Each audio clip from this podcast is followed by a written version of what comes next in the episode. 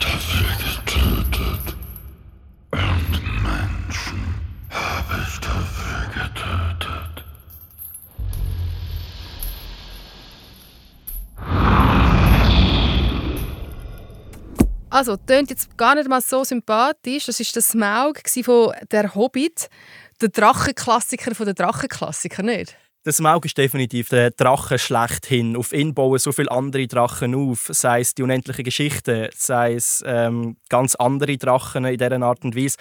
Das Lustige ist aber auch, dass der Smaug auch auf einem anderen Drachen basiert, nämlich aus dem Drachen aus der, aus der Sage Beowulf.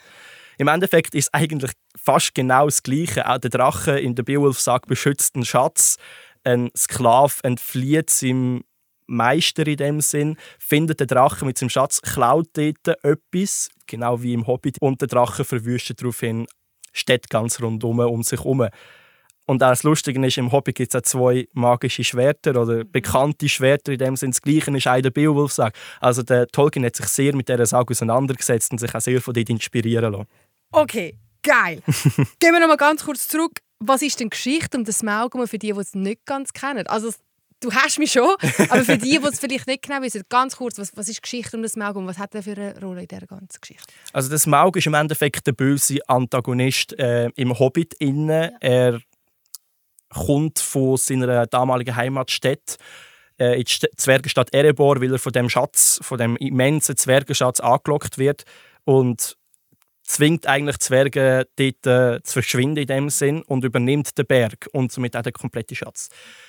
Des Weiteren wird dann eine Expedition ausgelöst oder eingeführt, dann, wo, dann, wo das Ziel hat, den Berg zurückzuerobern, wo dann halt auch die ganze Handlung von der Hobbit anfängt. Genau. Sehr gut. Ohne Spoiler-Geschichte erzählt. Love it. Ähm, du hast jetzt vorher gesagt, eben, er ist am Beowulf-Mythos nachempfunden und er basiert ja eigentlich auch so oder kann als europäischer Drache eingeordnet werden, das Maug. Was heißt das genau? Definitiv. Also im Endeffekt ist das Maug wirklich ein europäischer Drache, weil ganz wichtig, europäische Drachen haben meistens vier Beine plus Flügel. Also eigentlich, man kann es eigentlich vorstellen wie ein Pegasus, einfach in böse. der hässliche Pegasus, genau. der noch Feuer speit. ganz genau. Nebenbei halt gibt es noch die äh, chinesischen Drachen, ja. die, die weder Flügel haben noch Beine, die sich halt einfach wirklich durch die Luft eigentlich Schlängeln, durchschlängeln, ja. ganz genau. Genau, es gibt eigentlich wie so die zwei grossen Hauptgattungen in dem Sinn. Dementsprechend würde der Smaug auch definitiv dort drin gehören. Das Lustige ist, auch die, die die Filme äh, gesehen haben oder kennen, dort fällt euch auf, dass ähm, der Smaug dort gar nicht zwei wirkliche Beine hat, wo er drauf rumläuft, sondern er ist dann im Endeffekt dann so konzipiert worden, dass er nur noch so wie zwei, wie beim T-Rex, zwei kleine Vorderhändchen ja. hat und auf zwei Beinen läuft. Das ist aber am Anfang, bevor die Filme gedreht wurden, bevor CGI gekommen ist, ist das ganz anders geplant gewesen. Dementsprechend sieht man im ersten Hobbit auch noch, wie er eigentlich auf vier Beinen kann laufen in dem Sinn. wie war die Reaktion, dann, wo man dann eben gesehen hat, dass er also dass das dem Fall jetzt nur zwei T-Rex-Arme anstatt Beine hat, ist das, hat das irgendwie so Kontroverse ausgelöst? Nein, eigentlich nicht. Okay. nicht. Also da gibt es ganz viele andere, größere Diskussionen im Tolkien-Bereich, wie zum Beispiel mit den dunkelhäutigen Elfen und Zwergen, jetzt mm. eine neue Serie, ja. die ziemlich große Wellen geschlagen hat.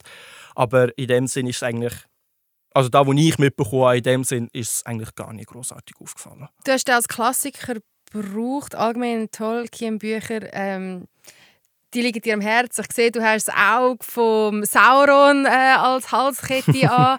Wieso sind Tolkien-Geschichten so gut? Er war eigentlich fast einer der ersten, der wirklich ein riesiges Konstrukt von einer Welt gebaut hat. Und das Lustige bei ihm war ja, er war ein Sprachwissenschaftler in England und hat die Welt eigentlich nur gebaut, damit er eine Welt hat, wo seine Elbensprache geredet wird. Ja. Also, wie soll ich sagen? Ich habe ich das elbische Wörterbuch eben mir daheim. Ich kann sagen, kann, also... Nein, also ah, ich, ich kann es nicht, nein. Okay. Definitiv nicht. Ich hätte zwar die grammatikalischen Führer wie auch die Sprachbücher mhm. daheim, habe mich aber noch nicht so können aufraffen Hey, das dazu. ist jetzt okay. Das zeigt mir jetzt nochmal. bin ich dankbar. ähm, im Endeffekt, ja, wie soll ich sagen? Im Endeffekt ist es wirklich einer der ersten, der so ein riesiges mm. Weltenkonstrukt aufgebaut hat und eigentlich die komplette Geschichte in so einem kleinen Ding. Ein Ring, der sie alle zu genau, droht. Genau, er hat eigentlich die komplette Geschichte in so einem kleinen Ding um rundum gebaut. Es ist eigentlich, wie es baut alles auf einem Ring auf, ja. plus halt eine kleine, unscheinbare Person, wo wir alle könnten sein, weil wir sind alle zu einem gewissen Teil klein und unscheinbar, wo dann der große Held ist. Er ist kein großer Kämpfer, er ist kein großer Magier, er ist ein kleiner Hobbit aus dem Auenland, der am liebsten eigentlich nur daheim sein will. eigentlich will er nur daheim hängen und jetzt muss er die riesige Expedition da machen. Ganz genau. Gut, also wir sind mit einem Bang rein. Smaug, der Bösewicht. Welches Buch hast du mir als nächstes mitgebracht? Als nächstes habe ich Drachenbrut aus der Reihe «Der Feuerreiter seiner Majestät» von der Naomi Novik. Es ist ein bisschen älteres, aber es ist eins, das ich sehr, sehr krass gefunden habe, wie fest man ins Detail kann gehen bei Drachen. Inwiefern? Also einfach schnell, um das ganze Konstrukt ein ja. bisschen aufzubauen. Es spielt während der Napoleonischen Kriege, also Napoleon-Zeiten, in Europa. Napoleon ist genau wie in den Geschichtsbüchern über Preußen hinweggefahren wie sonst etwas, mit einem großen Unterschied. Es gibt Drachen auf dieser Welt und die Fraktionen England, Russland, etc. haben sie da Armeen inne.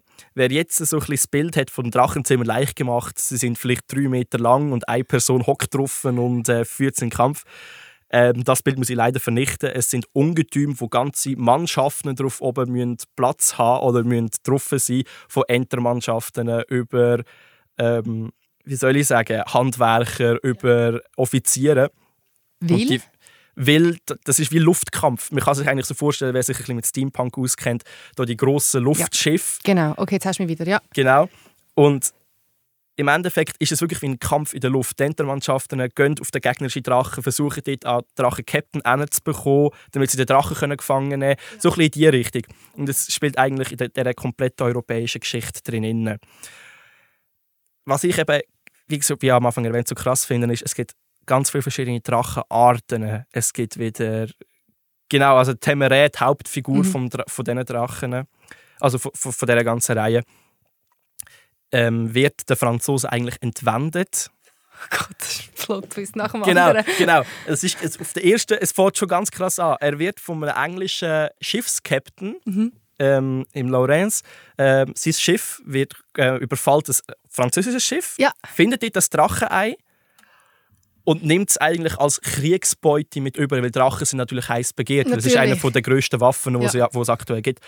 Und will dort eigentlich zuerst seinen Offizier hinschicken, um der Reiter von dem Drachen zu werden. Mhm. Ja. Weil Drachenreiter sind eigentlich wie geächtet in England. Sie sind nichts wert. Es ist ganz Hä, wieso?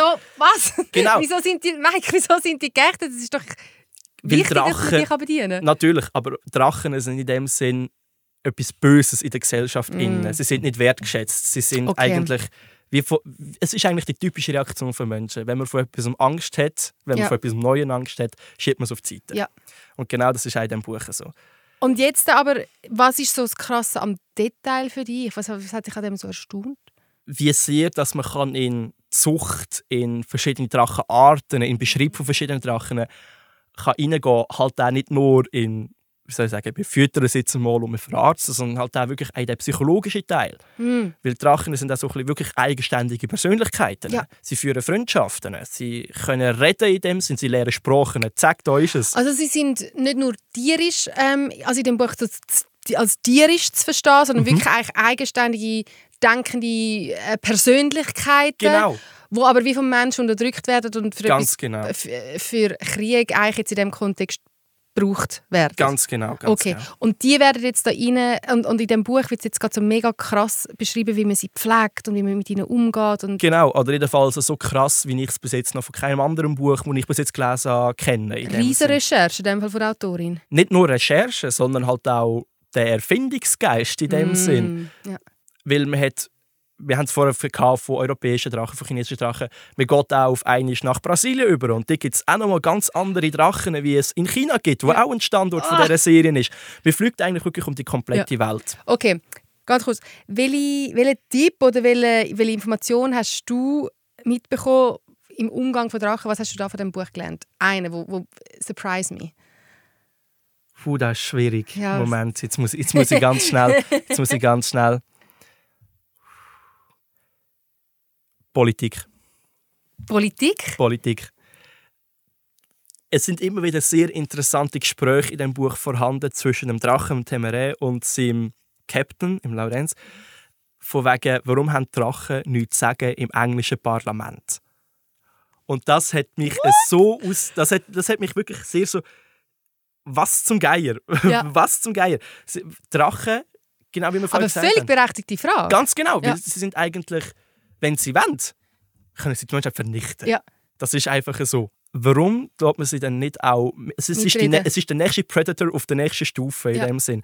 Und warum tut man sie nicht mitreden? Es ist eigentlich... Es ist eigentlich, es ist ganz lustig, es ist Rassismus verpackt Mm. zwischen Drachen und Ja. Menschen. Und das habe ich so noch nie gesehen. Okay, das sind ja völlig abgefahren. Ähm, ist das nächste auch so crazy? Das nächste Buch? Weniger crazy, viel mehr, wie soll ich sagen, moral, moralisch, sagen wir es Okay. mal so. Es ist das Buch Wings of Fire. Es spielt in einer magischen Welt. Ich habe vorher gesagt, Drachen sind unter den Menschen. Mm. Jetzt ist es genau umgekehrt. Der Drache ist über dem Mensch. Die Menschen sind die kleinen Nager mit ihren kleinen Schwertern, die durch die Welt hin und her säckeln. Und Drachen haben ihre eigenen Kulturen entwickelt. Es gibt auch wieder verschiedene Drachenarten, vom Eisflügler über den Erdflügler, über äh, Drachen, die im Wasser leben. So ein bisschen in diesem Stil. Und der Mensch ist nichts. Der Mensch ist ein Tier, mehr ist es nicht. Okay, also wie so für, also einfach wie so eine Kuh, die bei uns auf der Weide Genau. ist, ist eigentlich so der Genau. Mensch vergleichbar in Genau. dieser Geschichte. Okay.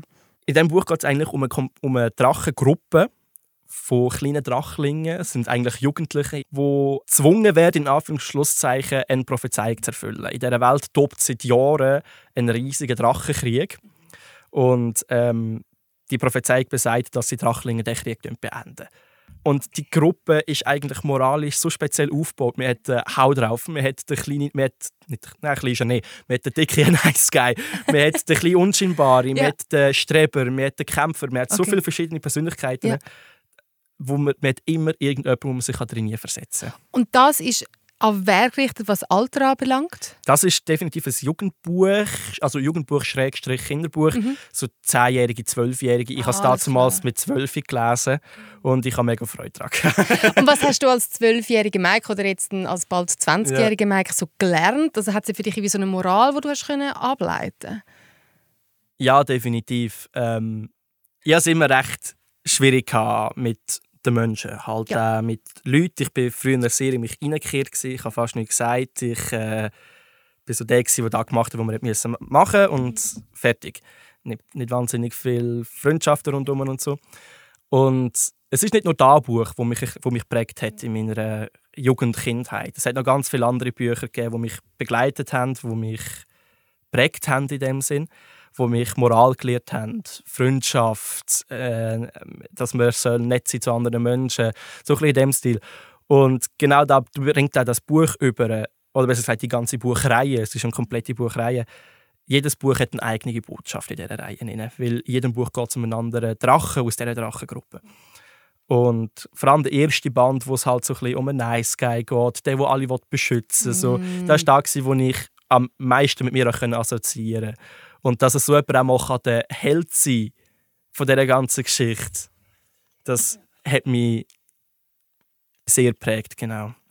Danke, dass du mir das jetzt erzählt. Ähm, ich finde das so wichtig und so schön, dass es so Bücher gibt, wo so etwas bewirken können. Mhm.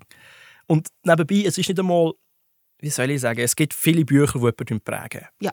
Ich bin aber der Meinung, so ein bisschen, dass es eine Geschichte ist, die einem prägen kann. Mm. Wo es dann aber auch noch um Krieg geht, um Kampf, um also wirklich Drache gegen Drache, Person gegen Person. Dass so etwas das auch bewirken kann, finde ich wahnsinnig gut gemacht von ihr. Wie viele wie viel Bänder gibt es? Wenn ich das richtig sehe, sind wir bei elf von der Originalreihe und dann nochmal zwei von zwei verschiedenen Reihen. Ah, okay. Genau, also es gibt ganz viele Bücher in dieser Welt, innen, die recht toll sind. Genau. Tui Sutherland heißt die Autorin, kommt aus Südamerika und sie hat jetzt eben so die Drachenwelt ähm, kreiert. Und ich würde darum sagen, hey, gehen wir wieder so zurück in unsere Welt, geografisch zurück in die Schweiz. Weil das ist das letzte Buch, das du dabei hast. Und es ist massiv, es ist so dick und groß. Was ist das für eins? Erzähl schnell. Also was das letzte, was ich hier habe, ist ähm, Feuer und Finsternis von Angelo Nero. Es ist mein persönliches Fantasy-Highlight letztes Jahr. Also einer meiner grossen Fantasy-Entdeckungen von letztes Jahr. Ähm, was definitiv cool ist an diesem Buch, ich sage immer gerne, ist mein Lieblingsspruch, es ist aus der Schweiz von einem Schweizer. Angelo Nero ist ein Schweizer Autor, er stammt aus Zürich, hat ein Buch geschrieben, wo im 15. Jahrhundert spielt, in unserer damaligen Eidgenossenschaft, also nicht in der Schweiz. Damals war die Schweiz noch bisschen komprimierter, gewesen, mhm. sagen wir einmal. Ja. Es handelt von einer geheimnisvollen Bruderschaft, wo ihren Sitz auf ähm, Pilatusberg oben haben. Und die Eidgenossenschaft oder allgemein Europa von finsteren und mystischen Mächten beschützen. Und wie spielt jetzt da der Drache mit in dieser Geschichte? Das ist eben das recht Lustige, wenn für viele, die jetzt hier hören, die vielleicht ein bisschen geografisch ein bisschen kennen, sagt äh, Schwarzsee etwas, wo in der Schweiz ist. Und die gibt es einen Sarg rundherum, nämlich der Drache vom Schwarzsee. Ich muss euch aber gerade wieder den Wind aus dem Segel nehmen, wenn ihr das Gefühl habt, es ist der Drache. Nein, es ist nämlich das Jungtier vom Drachen vom Schwarzsee, wo in diesem Buch eine grosse Rolle spielt, wo dann so ein bisschen wie der Begleiter wird vom, vom Hauptcharakter. Das ist eigentlich spannend. Ich glaube nicht, dass man als erstes Schweizer Sagen oder Schweizer Geschichte eigentlich so, so schnell mit Drachen verbinden. Es geht. Die Schweiz hat recht viele Drachen eigentlich. Wenn man mal schaut, es gibt den Tag vom Drachen vom Pilatusberg, es gibt den Fauch in Lenzburg, es gibt eigentlich noch recht viele Drachen. Ähm, auch bei uns. Dementsprechend komme ich halt auch wieder von Anfang zurück. Drachen sind überall. Es gibt sie überall. Es gibt sie in Europa, es gibt sie auch bei uns in der Schweiz. Ich wüsste jetzt nicht auswendig, ob Liechtenstein einen hätte, aber ah, ich würde jetzt davon sicher, ja, ja, komm. Ich glaube absolut. Hey, ja, hey, für mich mega neu gelernt. Ähm, aber jetzt muss man noch sagen, wir merken jetzt da mega fest, du checkst Drachen. Kann man so sagen. Wenn du jetzt deinen eigenen Drachen könntest, müsstest, würdest kreieren wie wird der aussehen? Da ich sehr fest mit Wasser ähm, in Verbindung stehen. Ich liebe das Wasser über alles und ähm, liebe auch Schwimmen. Würde ich meinem Drachen definitiv Schwimmflossen geben, dass er so ein bisschen wie ein Wasserdrache könnte mit mir mitschwimmen ähm, Das wäre definitiv etwas. Weil, Jetzt vereinst du ja gerade so zwei Elemente, Wasser und Feuer. Das geht sehr gut. Es gibt, ähm, wie gesagt, es gibt verschiedene Arten von Drachen.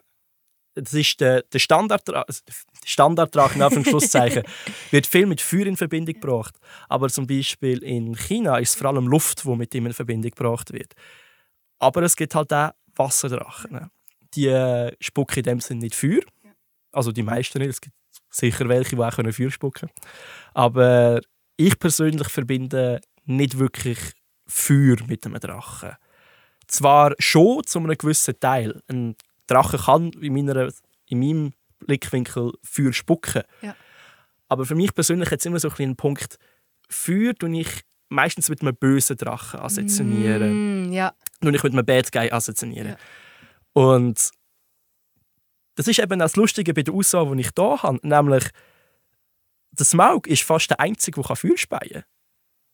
Der, andere, der Dragon, der Drache aus Feuer und Finsternis, ist der zweite. Aber die anderen beiden, der Clay, der der Hauptcharakter ist in Wings of Fire, der kann kein Feuer spucken. Das gleiche auch mit dem Temere. Er ist ein Winddrache von China. So spannend. Und das finde ich eben auch extrem spannend. Darum, mein Drache hätte definitiv Schwimmflossen. Plot-Twist zum Schluss. Logisch können alle Drachen Feuer spähen, obwohl ich das jetzt das Gefühl hatte, die ganze Episode durch. Danke vielmals für die Erleuchtung, Mike. Es war allgemein mega spannend, dir zuzuhören. Also wirklich, merci vielmals, bist du da gewesen. Danke, dass ihr da sein Und danke euch ähm, fürs Zuhören. Ich mache mir bis zur nächsten Folge auch Gedanken, wie mein perfekter Drache wird aussehen. Genug Infos habe ich ja jetzt von Mike bekommen. Und ich nehme das Feuer von dem Drachen und trage es in die nächste Episode über, dort ein Advent Adventslicht anzünden, weil um das geht es nächstes Mal, Weihnachten. Super krasser Übergang von mir. Bis dahin wünsche ich euch auch eine schöne Lesezeit. Bis zum nächsten Mal. Über den Bücherrand. Jetzt auf Apple Podcast, Spotify und auf orelfüssli.ch.